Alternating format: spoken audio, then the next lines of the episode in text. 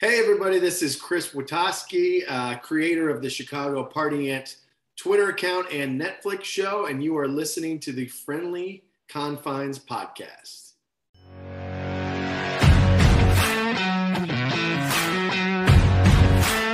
Going to Wrigley Field was a huge, unforgettable deal that impacted my life. So I think the Cubs winning based upon the, the gap was one of the biggest championships that is that have happened in any American sport in a really long time. The first day that they introduced me, I said, "Baseball matters on the north side of Chicago." It's one of the. I love baseball, and I love fan bases where it's important. Well, I always hated the idea of the Cubs as lovable losers because I don't think there's anything lovable about putting an inferior product in front of baseball fans. It would be the highlight of my career uh, to see that happen and to, to get a chance to call it. And it, it didn't disappoint. I auditioned for the new kid. I, his name was Billy Crystal. I don't know whatever happened. but I'm on the Chad and Ryan show. Welcome to Friendly Confines Extra Innings with Chad Gordon and Ryan Lieber.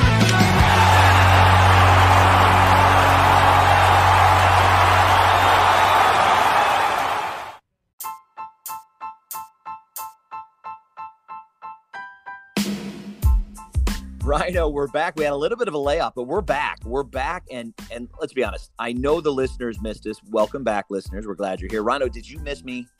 I did miss you, Chad. And you know what? I needed that time to grieve. I needed that time to kind of process what we had seen over the past year with the Chicago Cubs team because there was a lot of emotions that were involved, feelings, things that I haven't felt in a really long time. But I feel like I've processed it now, and I'm ready to kind of be able to talk about it and be open with our listeners and yourself. And now we can finally put the 2021 season in our rearview mirror. What I can promise the listeners is this is not going to be an intervention, even though it kind of sounded like you need one. It sounds like there's a lot of feelings. But what we are going to talk about, and I'm excited about it because the Cup season's over and it was painful, as you said. But we're going to talk about the free agency world that's happening right now. We're going to talk about the first moves that the Cubs' new manager, general manager, uh, rather, needs to make. We're going to talk about which of the shortstops that are out there you want back and what do we think is going to happen to the big three. But what I'm most excited about, you've been teasing this to me for a while. I have no idea who our guest is. And you're finally going to tell us right now. This is a big time guest. This is a huge guest, Chad. We worked hard to get him, and he was kind enough to join us. Chris Witaske. Maybe you don't know him by his name, but you definitely know him by his alter ego, and that is Chicago Party Aunt. Chris Witaske, the creator and the star of the Netflix television show Chicago Party Aunt, is going to join us here on the seventh inning stretch. We are so excited to have him. So stick around. Absolutely. The friendly confines, Chad, starts right now. Right now.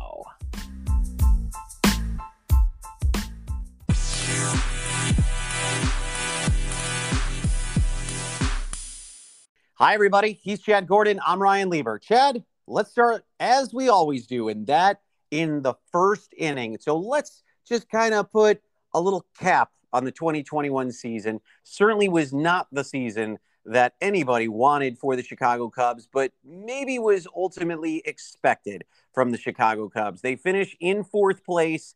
They do not even come close to sniffing the postseason, a place where we hopefully thought they would end up. What is your ultimate takeaway of this 2021 season, Chad, and this ball club for where they are ending the year at 71 and 91? You know, it it's it's bittersweet because I I'm glad that the band-aid was pulled off and something was going to come to a head at the end of this year.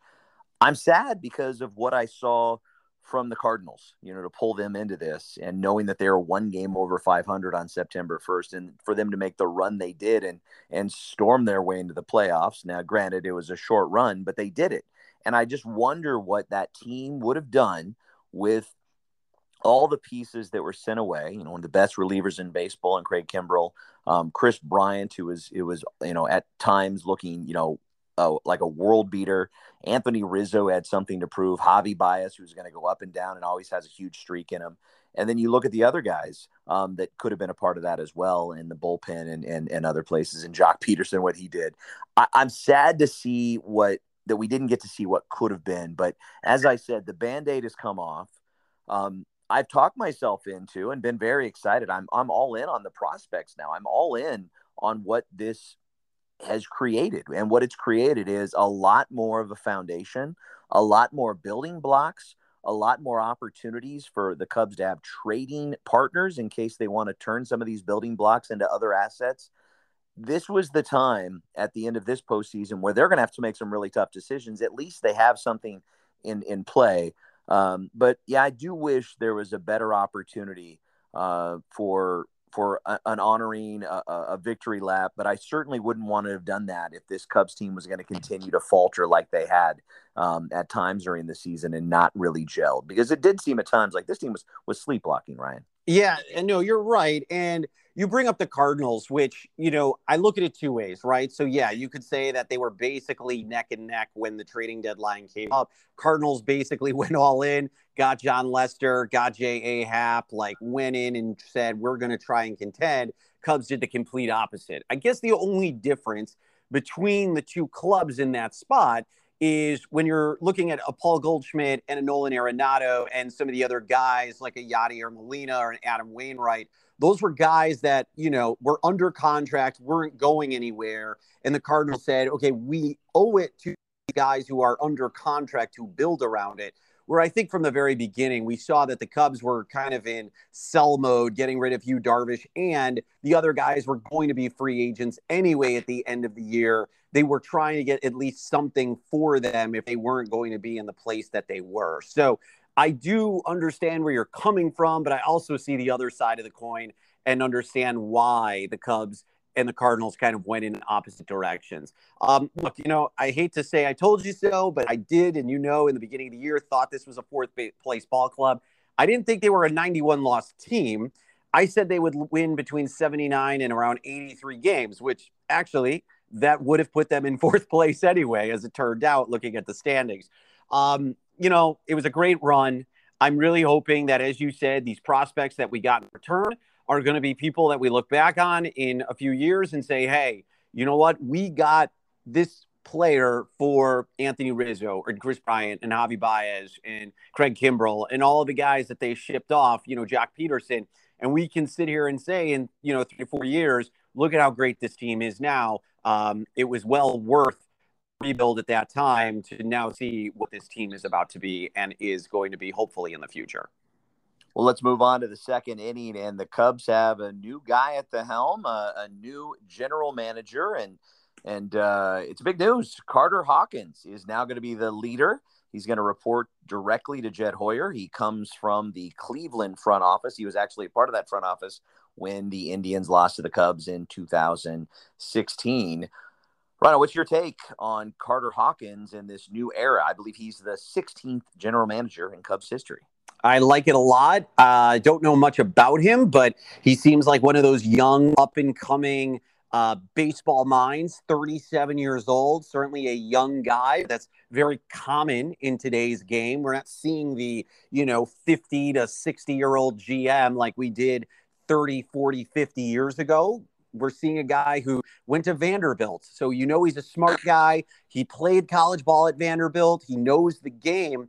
I'm kind of excited about what this guy can bring. A fresh set of eyes. He's not from the Theo Epstein, Jed Hoyer sort of tree that, you know, of the Padres, Red Sox that we have come to know so familiar over the past few years. So I'm excited to see a guy who's young, invigorated, who's going to give the Cubs a different look and perspective and potentially kind of rebuild with, you know, an idea of this is what the Cubs have been missing and give Jed Hoyer an opportunity to say, oh, I'm glad we hired somebody different that has a different view and perspective on what I may have looked at when I was the GM or now the team president. What about you?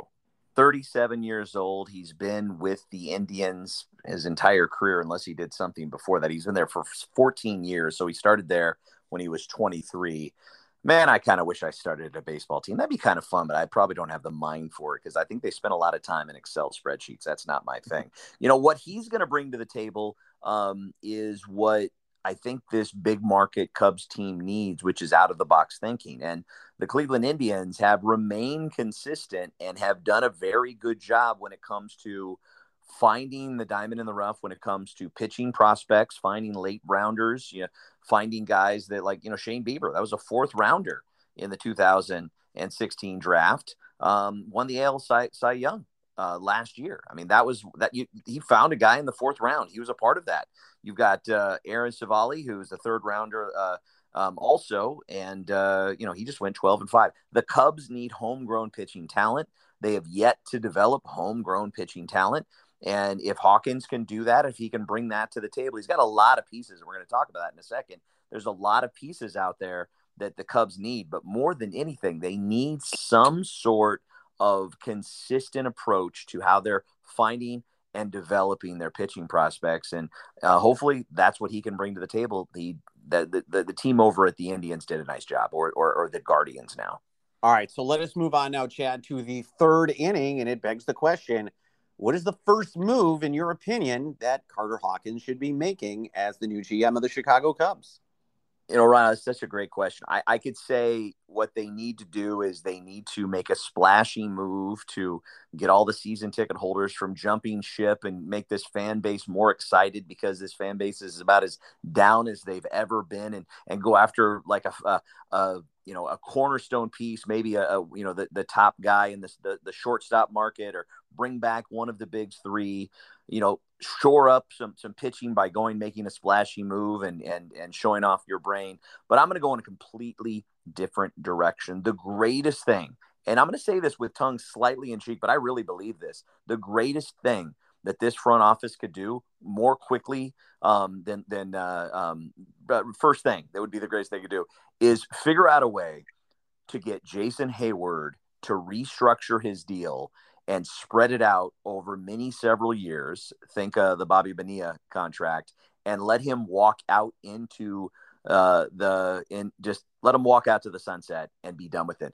His contract, his stranglehold on right field, um, paired with his absolutely abysmal stats uh, and slagging uh, uh, uh, defense has has put him in a situation where until the Jason Heyward situation is taken care of, this team is always going to have that rock bringing them down. My hope is Jay Hay, with two years left, is going to have some sort of resurgence. And and and I don't know. I don't think he's putting in less effort, but maybe he's not very good. It's one or the other.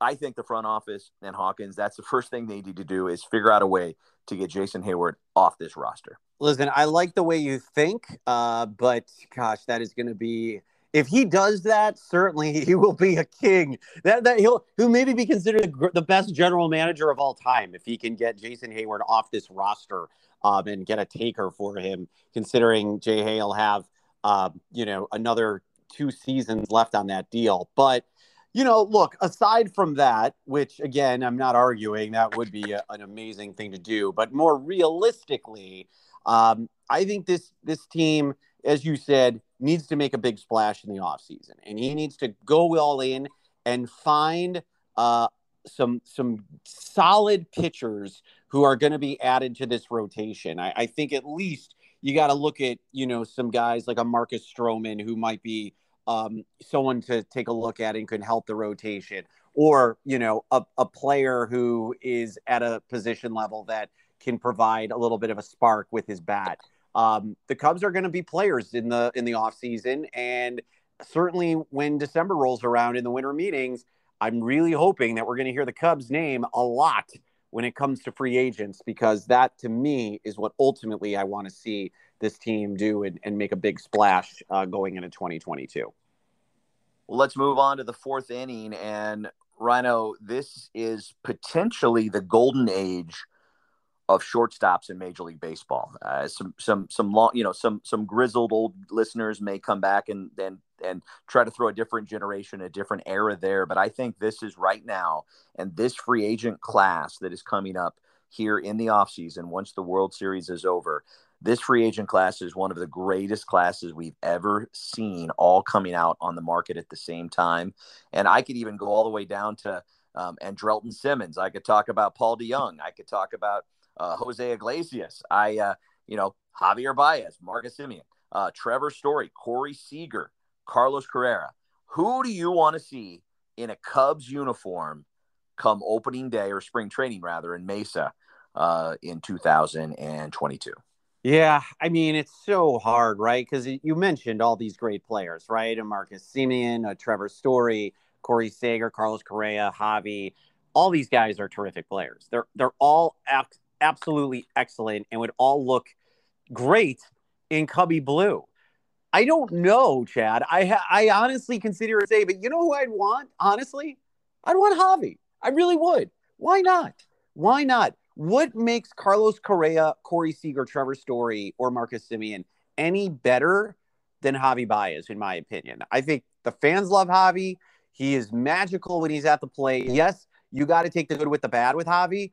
But man, if you are talking about a team that you want to get fan support back, you want to get at least a little bit of morale in the city, why not bring back the guy who probably out of all the shortstops you mentioned and I mentioned is going to ultimately have the biggest impact on the city and the fans if you bring him back. And that to me is 100% Javi Baez. Will he come back? We'll say that for another question. But for me, Javi is the guy who I think ultimately would be the one I would bring back. What about you? I don't see it happening, but I've said this over and over again from a fan perspective, from a uh, a fandom perspective, from butts in seats perspective. Javi Baez has been the most valuable player for the Chicago Cubs. Come at me, I'm at the Chad Gordon, or come at us. We're at the at, at Cubs confines if you disagree with me. But I think Javi is the one that again He's the only guy that people chant his name, or the only guy that that when the bobbleheads are released for him, they're they're they're lined up blocks in advance. So it would be good from a bottom line perspective and a fan goodwill perspective. But I also think it may be time to the band-aid's off now maybe time to to turn the page. And there's some great young talent that have had more consistency. And will they have more upside? Uh, or, or you know are they are they better more consistent players? Because let's be honest javi has a lot of inconsistencies. He has feasts and famine moments. So you've got at the top of my list and i listed them in, in reverse order you have carlos correa and you've got corey seager. Now corey seager has understood what it's like to have the limelight of Los Angeles. Los Angeles is a much more fun place to play than Chicago. Let's be honest. I'm out here. It's the weather's fantastic year round. There's no rainouts and it's just beautiful. You play for the Dodgers, right? He is kind of the anti-villain Carlos Correa. Now Carlos Correa I think is is, is the top he, he is the top of the heap. The Astros would be silly if they want to continue on this run to go anywhere else beyond re-signing him. Um, both of those guys are 27 years old. You've got a lot of time and a lot of legs left for both those guys. I think the bargain move, and I think what's going to allow the Cubs a little bit more. I, I, like either of those two moves, by the way, but I think the bargain move they're going to try to do is either Trevor Story or Marcus Semien because those are guys that'll probably be had for smaller contracts um, they're not going to get the top dollar. I think those top guys could get, you know, will, will definitely exceed $300 million. So who would I like to see? I'd like to see Correa. I really would. I don't think the Cubs will get him. I don't know if the Cubs are a, a good landing spot um, for guys like that. I have no idea. I have no idea. But I do think there needs to be new blooded shortstop. I need uh, the. I think this fan base needs to see what it's like to have somebody other than Javi and a little bit more consistency at the plate um, to go with what is already going to be a very uh, solid glove. Yeah, the one thing I will say, Chad, I, I don't think you can go wrong with any of those guys. They're yeah. all great. They really are. So that's why I say at the end of the day, I'm fine with any of them. But I, I certainly think that it would be a, a cool story, even though it ultimately won't happen to see Javi back in a Chicago Cubs uniform. All right, so let us move on to the fifth inning, Chad. And you know, we talk about uh, free agency, we talk about bringing up you know these prospects or developing them, and what we're looking at over the next season or two. How long do you ultimately think it's going to take for this team to get back into contention with the landscape of the National League the way that it is? What do you think I'm going to say?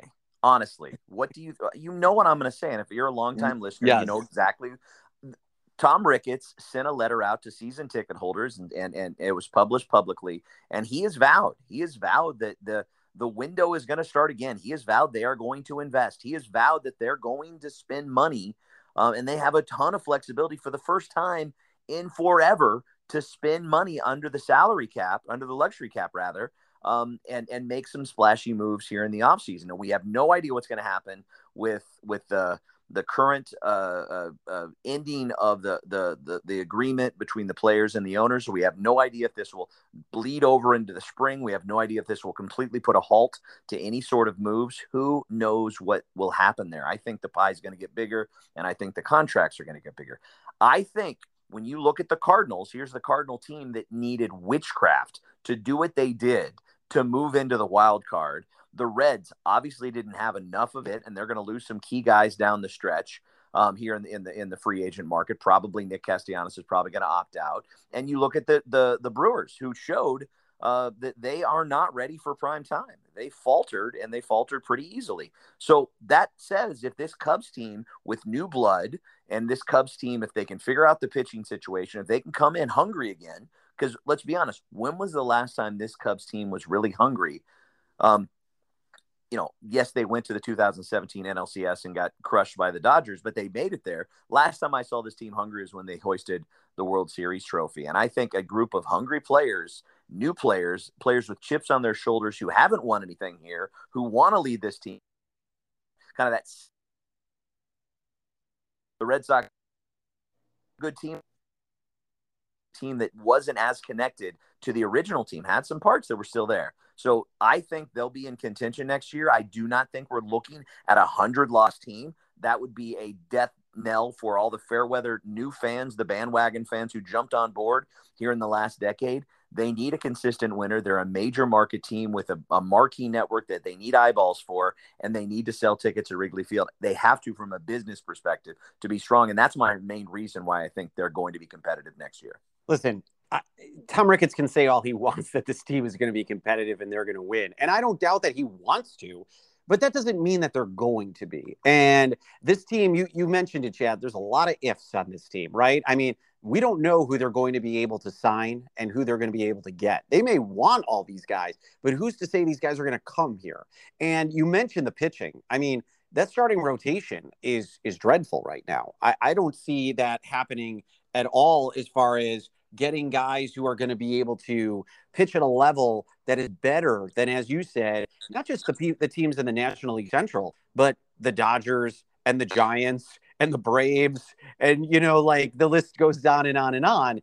So for me, unless this team is able to go all in and somehow find a way to sign Max Scherzer and you know some other huge players like you mentioned and Nick Castellanos or they bring in a Carlos Correa or anybody else that's like a big time free agent this year I just don't see a scenario where this team is ready by next season to contend because I still don't think they're going to be better than the Brewers and I don't think they're going to be better than the Cardinals um, and I don't think they're going to be better than than Cincinnati in that respect either. So hmm. I'm going to go with at least I'm going to go with two years it's going to take. Mm. So I'm looking at probably the 2024 season. So if we're, we're, we're looking at 2022, so I'm going 2022, 2023. I say 2024 is going to be a year that we look at and say, okay, what sort of um, movement has this team made to where we can say, all right, I look at him th- at this moment to be a uh, contender in the National League. I, I just don't see a scenario where they're going to be that good and bounce back next season so quickly after what they endured this year. Now, keep in mind that Ricketts didn't say that they'd be competitive, but he did say they would spend money. And I fully expect that to happen. But you're right. The pieces have to fit together and they have to get the right pieces at the right time. And also, as we know, they got to get lucky with some of these selections because the free agent market, as Jason Heyward has proven, can be a crapshoot at times. Let's move on to the sixth inning, and it is the million dollar question. Potentially, well, not potentially, it won't be that way, but it'll be pretty darn close. Maybe the the uh, two thirds of a billion dollar question. Rhino, where do you think Javi Baez, Anthony Rizzo, and Kris Bryant end up next season? this is such a good question, and if, if, I knew Chad, I would uh, play the lottery so much more than I uh, already do. Um, I'm going to say Rizzo to me is probably um, the easiest one to decide as far as just as a guess. I'm going to go with the Yankees. I think he's going to stay put there. I think he liked it there. I think the Yankees really liked him, and I think it's a good fit. Um, and I believe that that is where he's going to continue his career.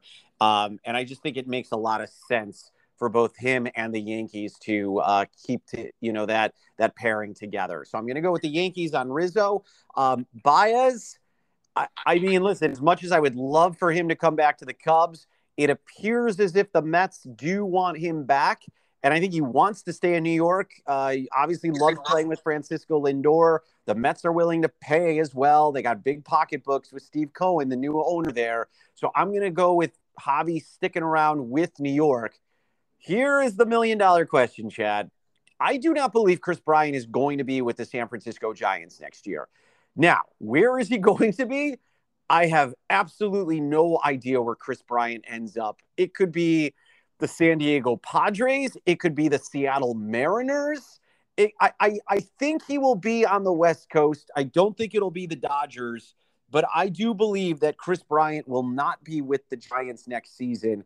And I think there's a team out there that is ultimately going to open up their pocketbooks and they're going to say, We want you as a part of this franchise. I mean, heck, it could be the Houston Astros. If the Astros decide to let go of some players and, you know, make some moves, maybe he ends up there. But uh, if I had to guess, I'm going Brian either on the Padres or the Seattle Mariners right now. That's where my ultimate feel is right now if I had to to take a just a gambling guess. What about you? I'll go in the same order that you did. I've got some um, some agreements, but then also some some other ideas as it applies to to Rizzo. It just feels like he fits in the pinstripes in New York. It just feels like, and with the name like Rizzo, it absolutely feels like that he, he, he should be there. Um, and I and I think that the Yankees, I think, are going to want to make a different splash. To be honest, I think the Yankees are not going to want to get older the Yankees have not had success for many, many years. Getting to the playoffs is not a win for them. I mean, it is. It's they. It's an embarrassment. Steinbrenner would be rolling over in his grave if such a thing were possible. Where I think Anthony Rizzo is going to end up, and where I think Anthony Rizzo is going to get paid, and hear me out on this, and you may tell me I'm absolutely wrong. I don't understand the market at all, but Derek Jeter's got to at some point do something that's going to excite the fan base and they've got to put a competitive team out there. We thought we saw the competitive team the year before when they knocked the Cubs out of the playoffs, but I can see Anthony Rizzo going home, going to South Florida, maybe taking a little bit less but getting a maybe a lifetime deal, maybe getting one of those things where Anthony you're going to be the face of the Marlins, kind of like Andre Dawson was for the longest time. I see Anthony in the Marlins uniform next year. I think it makes a ton of sense for him. For Baez, it really just feels like Baez is New York City. It really feels like Baez is the guy that wants to be on the tabloids, you know, wants to be on the on the back page and the front page and wants to be there playing with his buddy Lindor. I it makes a lot of sense. He's not the 300 million dollar guy that all of us thought he was a few years ago. He's going to get less and if the Mets can lock him in with Lindor and have them to them sell jerseys and and uh, and and posters and and be the marquee talents to shore up the in, inside of the the infield. I think it's it's a no brainer for them to spend a little bit more than everybody else out there. Javi Baez is not going to go play for the Twins or the Royals or a small market team. Javi Baez is going to play in in a big market, and I think, and I really truly believe that it's something like the Mets or maybe even the Angels if they spend any more money, because we know the Angels have to do something. So those are my two predictions for that. A big market team, LA or New New York, but not the Dodgers and not the Yankees. For Kris Bryant, it doesn't feel like he's going to come back to the Giants, but he certainly enjoyed his time with the Giants. I feel like there's there's um there's a really good opportunity for Kris Bryant to find his way into a Dodger uniform. The Dodgers have Turner coming off the books at third base. There's who knows what's going to happen to Corey Seager. They've got the money. They still have that cable money, the couple billion dollar deal that that came and went that they were able to cash in and has paid for a lot of their payroll. I could see Kris Bryant lighting it up and being a consistent force for the rest of his career for a team like the Los Angeles Dodgers. I don't think they fit Ryan. He fits um, for the Padres unless they can do something really drastic with with Hosmer's contract at first. Um, they've got Tatis and they've got Machado locked in at big, big, big time deals, and they're not a big market team, so their their funding is at a different level. Um, but I do like that idea. Um, I, I, think I can see Kris Bryant doing a big deal, maybe for the the Dodgers, and then lying in wait for when the Los Angeles or the Las Vegas team comes into play, and he can ride out the sunset back home, much like I suggested for Anthony Rizzo. But here's the fun thing: we have no idea what's going to happen. I will say this about Kris Bryant: ultimately, he's a Scott Boras client, and I think just like Bryce Harper went to the highest bidder and went to the Phillies, who will probably never ever compete and never have a team around him for he can do anything. I think Kris Bryant's going to probably, if not the Dodgers, go to the highest bidder, make his money, collect his stats, and then be one of those guys at Hall of Fame time where you, yeah, maybe, but let's see.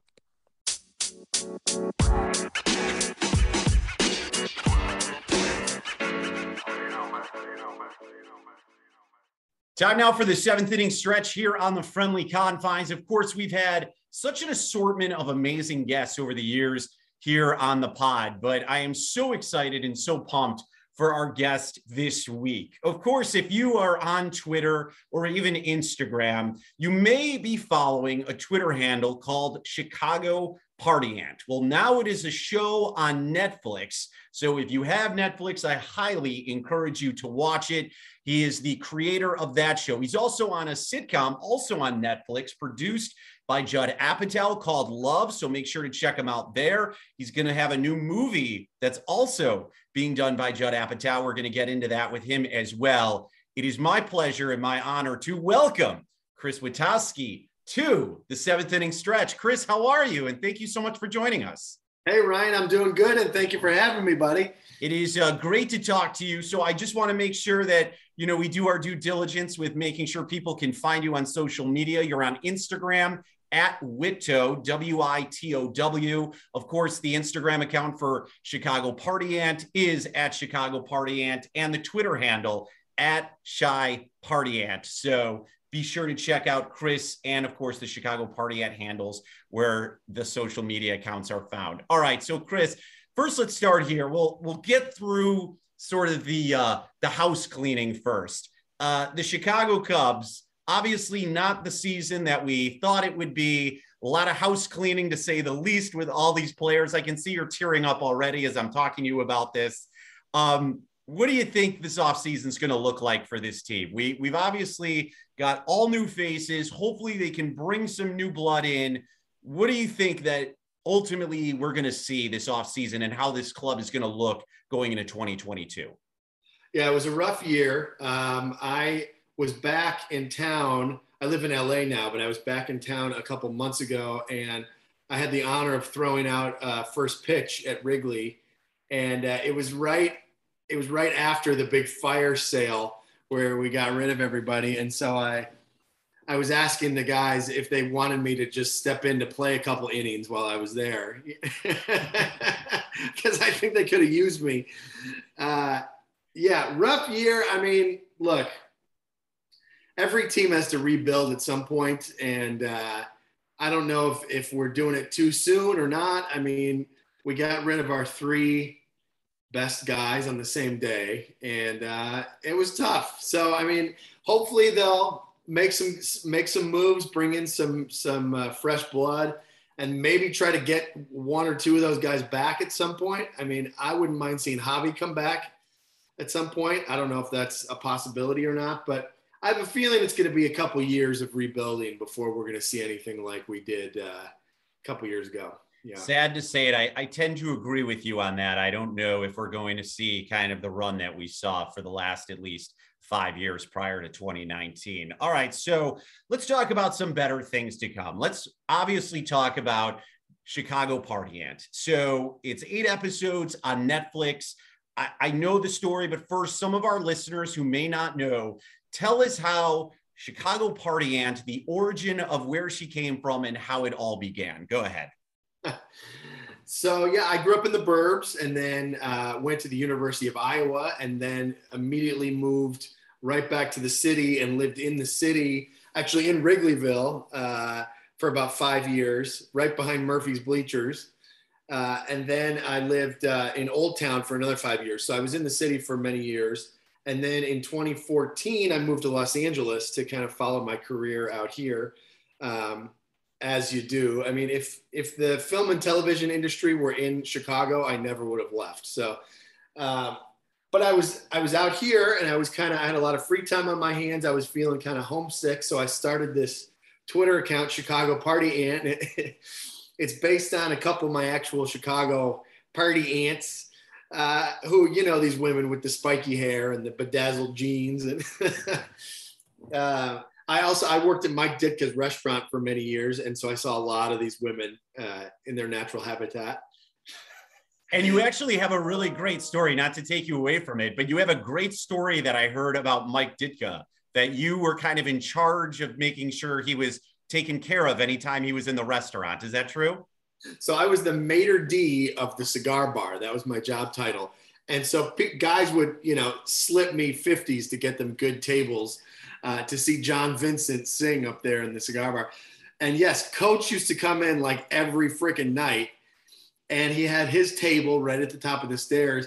And it was my job. He was very cool about signing autographs unless he had food in front of him. If he was eating, he didn't want to be bothered.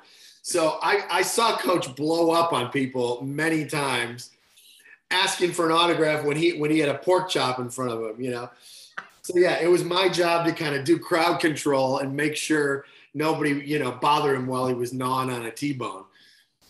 Chicago Party Aunt, obviously, you said is based on those characters that you have kind of seen over the years in Chicago. You're an alum of Second City, which I love. I also do improv myself. I want to touch on improv a little later. Oh, nice. Did Chicago Party Aunt ever make appearances in sort of uh, sketches or improv scenes when you were at Second City? And that's kind of how you built the character throughout the years. Yeah, so actually, I did this as a I did this woman as a character. I would I would put on a wig and kind of like a a Fourth of July looking hat, you know, and uh, I was doing an impression of one of my actual aunts, and it was a lot of like you know so I, I understand you and your pals are down there having the time of your life down there in the city, going to the bars, chasing the babes around. and so I did it as a character. And uh, yeah, so that is kind of how it evolved. And, and, uh, and so then when I started the Twitter thing, I was like, oh, I'll just tweet out jokes as if I were this lady. And um, at first, it was just my friends following it, but then it started to get a following and grow. And that's when I was like, oh, maybe this could be something else. And, and now it's a TV show. Yeah, and and I feel like people for a while thought this was like an actual person, and I know she has this like love affair with Tom Skilling, and I believe you would like tweet at Tom Skilling multiple times throughout the day. Did he ever actually respond? And was there ever a back and forth at one point with Tom Skilling? So I there was a gal who worked um, somehow had a connection with Tom, and she got him to do a video where he was like, "I understand you're a big fan, and I want to say thank you for watching." But it was very clear that Tom had no idea that I was like harassing him all day long, because he he just thought it was a you know a friendly fan. But now he knows about it, and in fact, I'm going to Chicago next week to do some press, and I'm actually going to get dinner with Tom Skilling while I'm in town. So it's be, total full circle, unbelievable. Yeah. I absolutely love that, and we should mention. I don't. I don't think I'm giving anything away. I, I've watched the majority of the episodes. Tom Skilling may make an appearance in Chicago Party Aunt. That's all I'll say. He may make an, an appearance in the show at some point. So if you're a big Tom Skilling guy in WGN, I encourage you to watch it. So I, am curious because I'm always fascinated how Hollywood works. When does somebody come to you or say to you, hey, Chris, I think we have something here where let's turn this into a television show. And how did you shop that around? And when did Netflix get into the picture?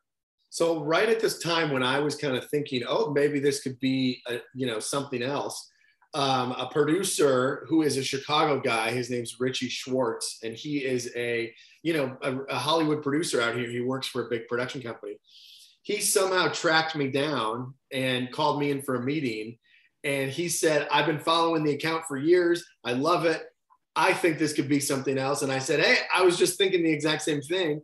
And that's when we kind of put together a whole creative team and a pitch. And then we took it out to try to sell it. That's fantastic. And of course, he came to you and said, let's do the TV show. And we should mention, I mean, you have some great actors who are doing the voices of these characters, including RuPaul, who plays Gideon on the show. How did you guys score RuPaul to come on to the show? That's fantastic. So Diane, uh, the main character, Diane Dombrowski, she works at a hair salon, and we wanted it to be where a new kind of company like buys out her hair salon, and we wanted them to be from New York, like a trendy New York kind of place. And so um, we thought, who would be a great like manager that would come in from New York? And somebody threw out RuPaul, and we were like, well, RuPaul would never want to do this. And then Netflix was like, well, actually, he's always looking to do stuff like this. And so they reached out and he was like, I would love to. And so, yeah, crazy. We're, so you're there when you're recording all the episodes. Are you in the room with everybody? Is that how that works? Well, we were until this uh, global pandemic happened, and so then we were all on Zoom. But um, but yeah, the people go into an actual recording studio, and then we're there on Zoom. So, but I did get to hang out with RuPaul like many many hours uh, you know, just shooting the shit. It was great. So one of the things I love about this show, Chris, is each episode you have some sort of Chicago landmark or place that every Chicagoan can relate to. I mean, even like the Jewel Osco downtown. Like if you if you go downtown or live downtown, you know exactly which Jewel Osco that is. Like that's how specific it is it's a very Chicago centric show, but I feel like that's by design. You wanted to put, at least in each episode, something that all Chicagoans know and understand. Is that safe to say? Yeah, we, we set out to, uh, we really, we wanted to make it a love letter to Chicago. And I specifically wanted to cram in as many Chicago Easter eggs as we can, as we could. Uh, but finding the balance between you know the specificity of chicago but also making it universal so everybody can enjoy it that's kind of the the balancing act that we had to pull off making this yeah and once again our thanks to chris witaske who is the creator of chicago party aunt it is an incredible show i watched all eight episodes chad i know you're currently watching it and yep. if you have not seen it yet i implore you if you have netflix check out Chicago Party Aunt. You can find Chris on Twitter at Chris Witaske. It's W I T A S K E. And you can also, of course, find the Chicago Party Aunt at Chi Party Aunt.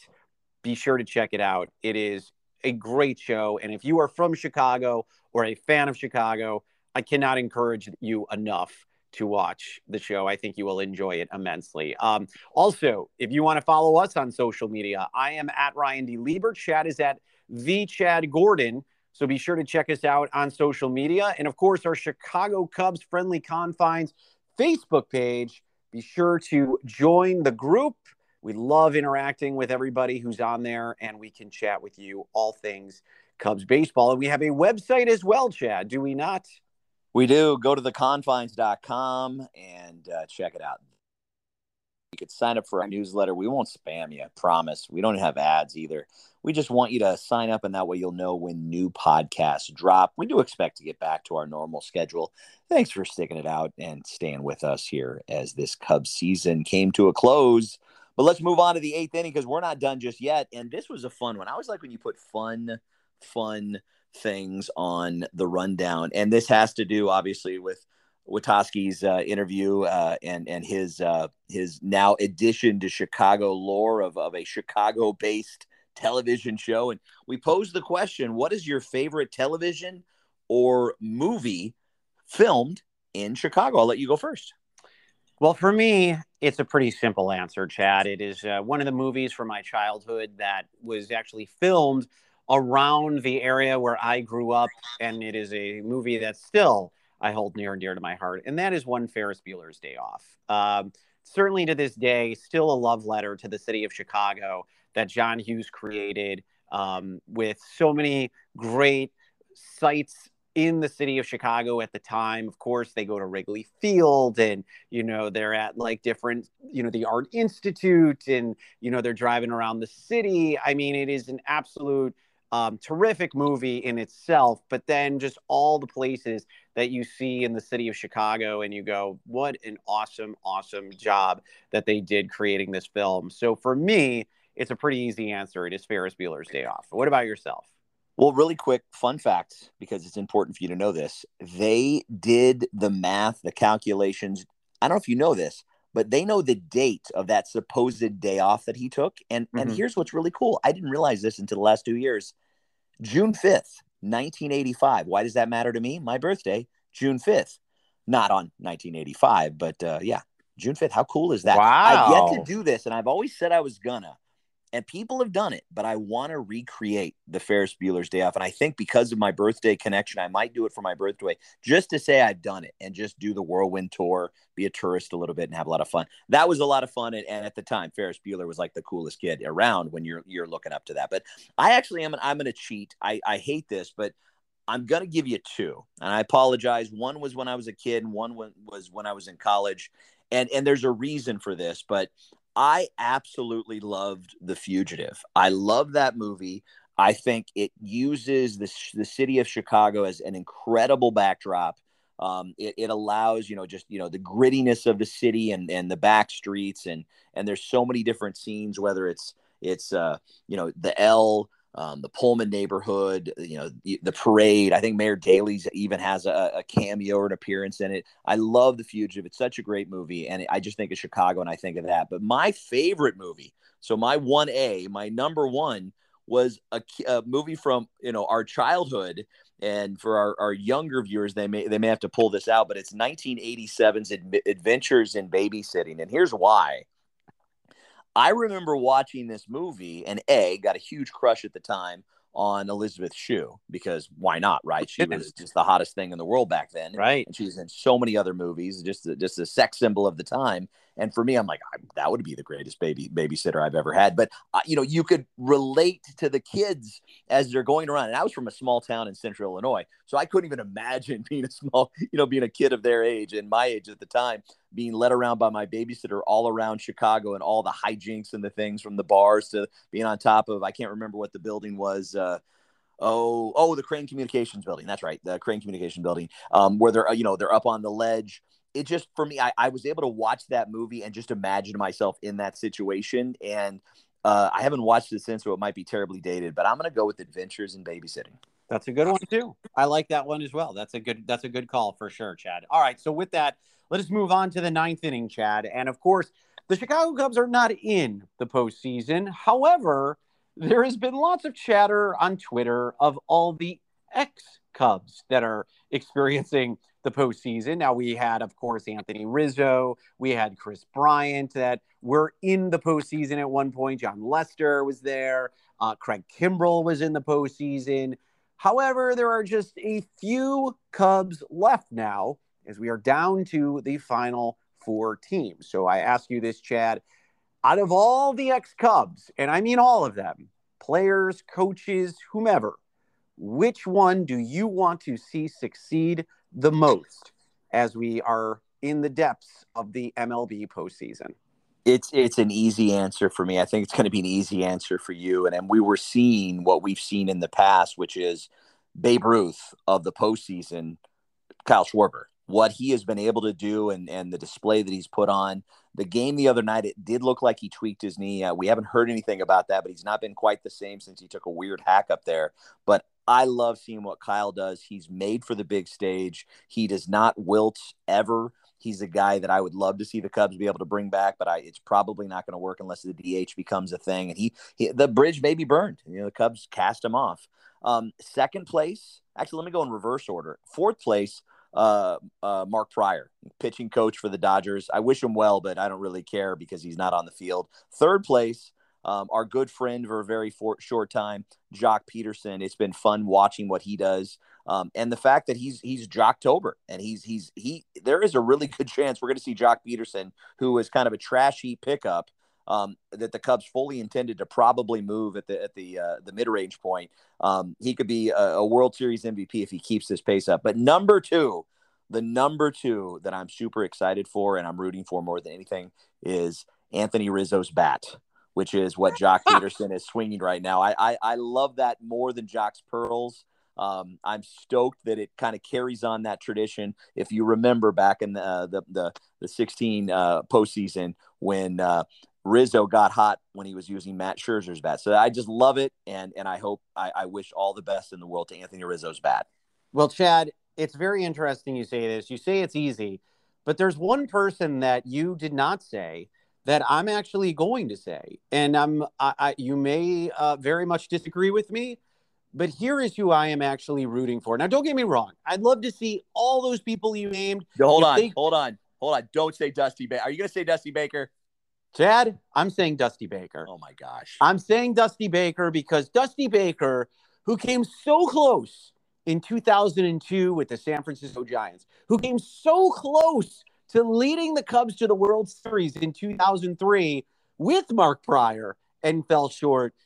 Finally, will Dusty get his chance to win a World Series? Now, don't get me wrong, Chad. As I was about to say, I would be over the moon excited if Joc or Rizzo or Mark Prior, who's already won a World Series, if if those guys get to the series again and they end up, um, you know, winning uh, another title or winning again, because Pederson has won a World Series and Schwartz has won a World Series already. And I think for you know, from a player standpoint, of course, most Cub fans are saying Kyle Schwarber.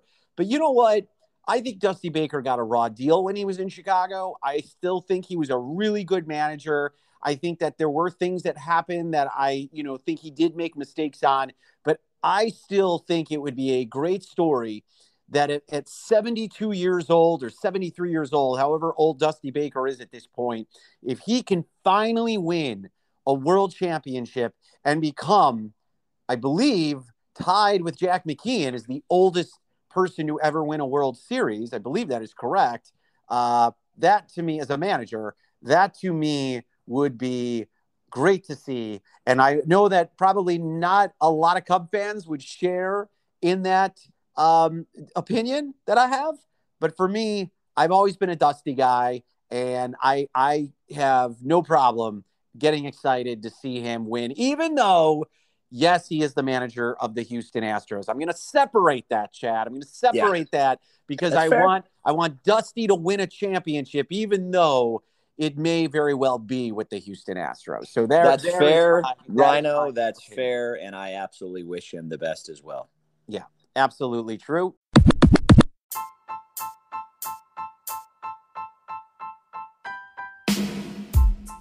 All right. Well, we did it, Chad. We got through another episode. We got through our first episode in quite some time, and I'm happy that we were able to connect on this finally to be able to chat with you again. And uh, once again, our thanks to Chris Witaske, the Chicago Party Aunt on Netflix. Be sure to check it out. For Chad, I'm Ryan. We'll talk to you next time, everybody. Have a good one. See you at the ballpark, everybody.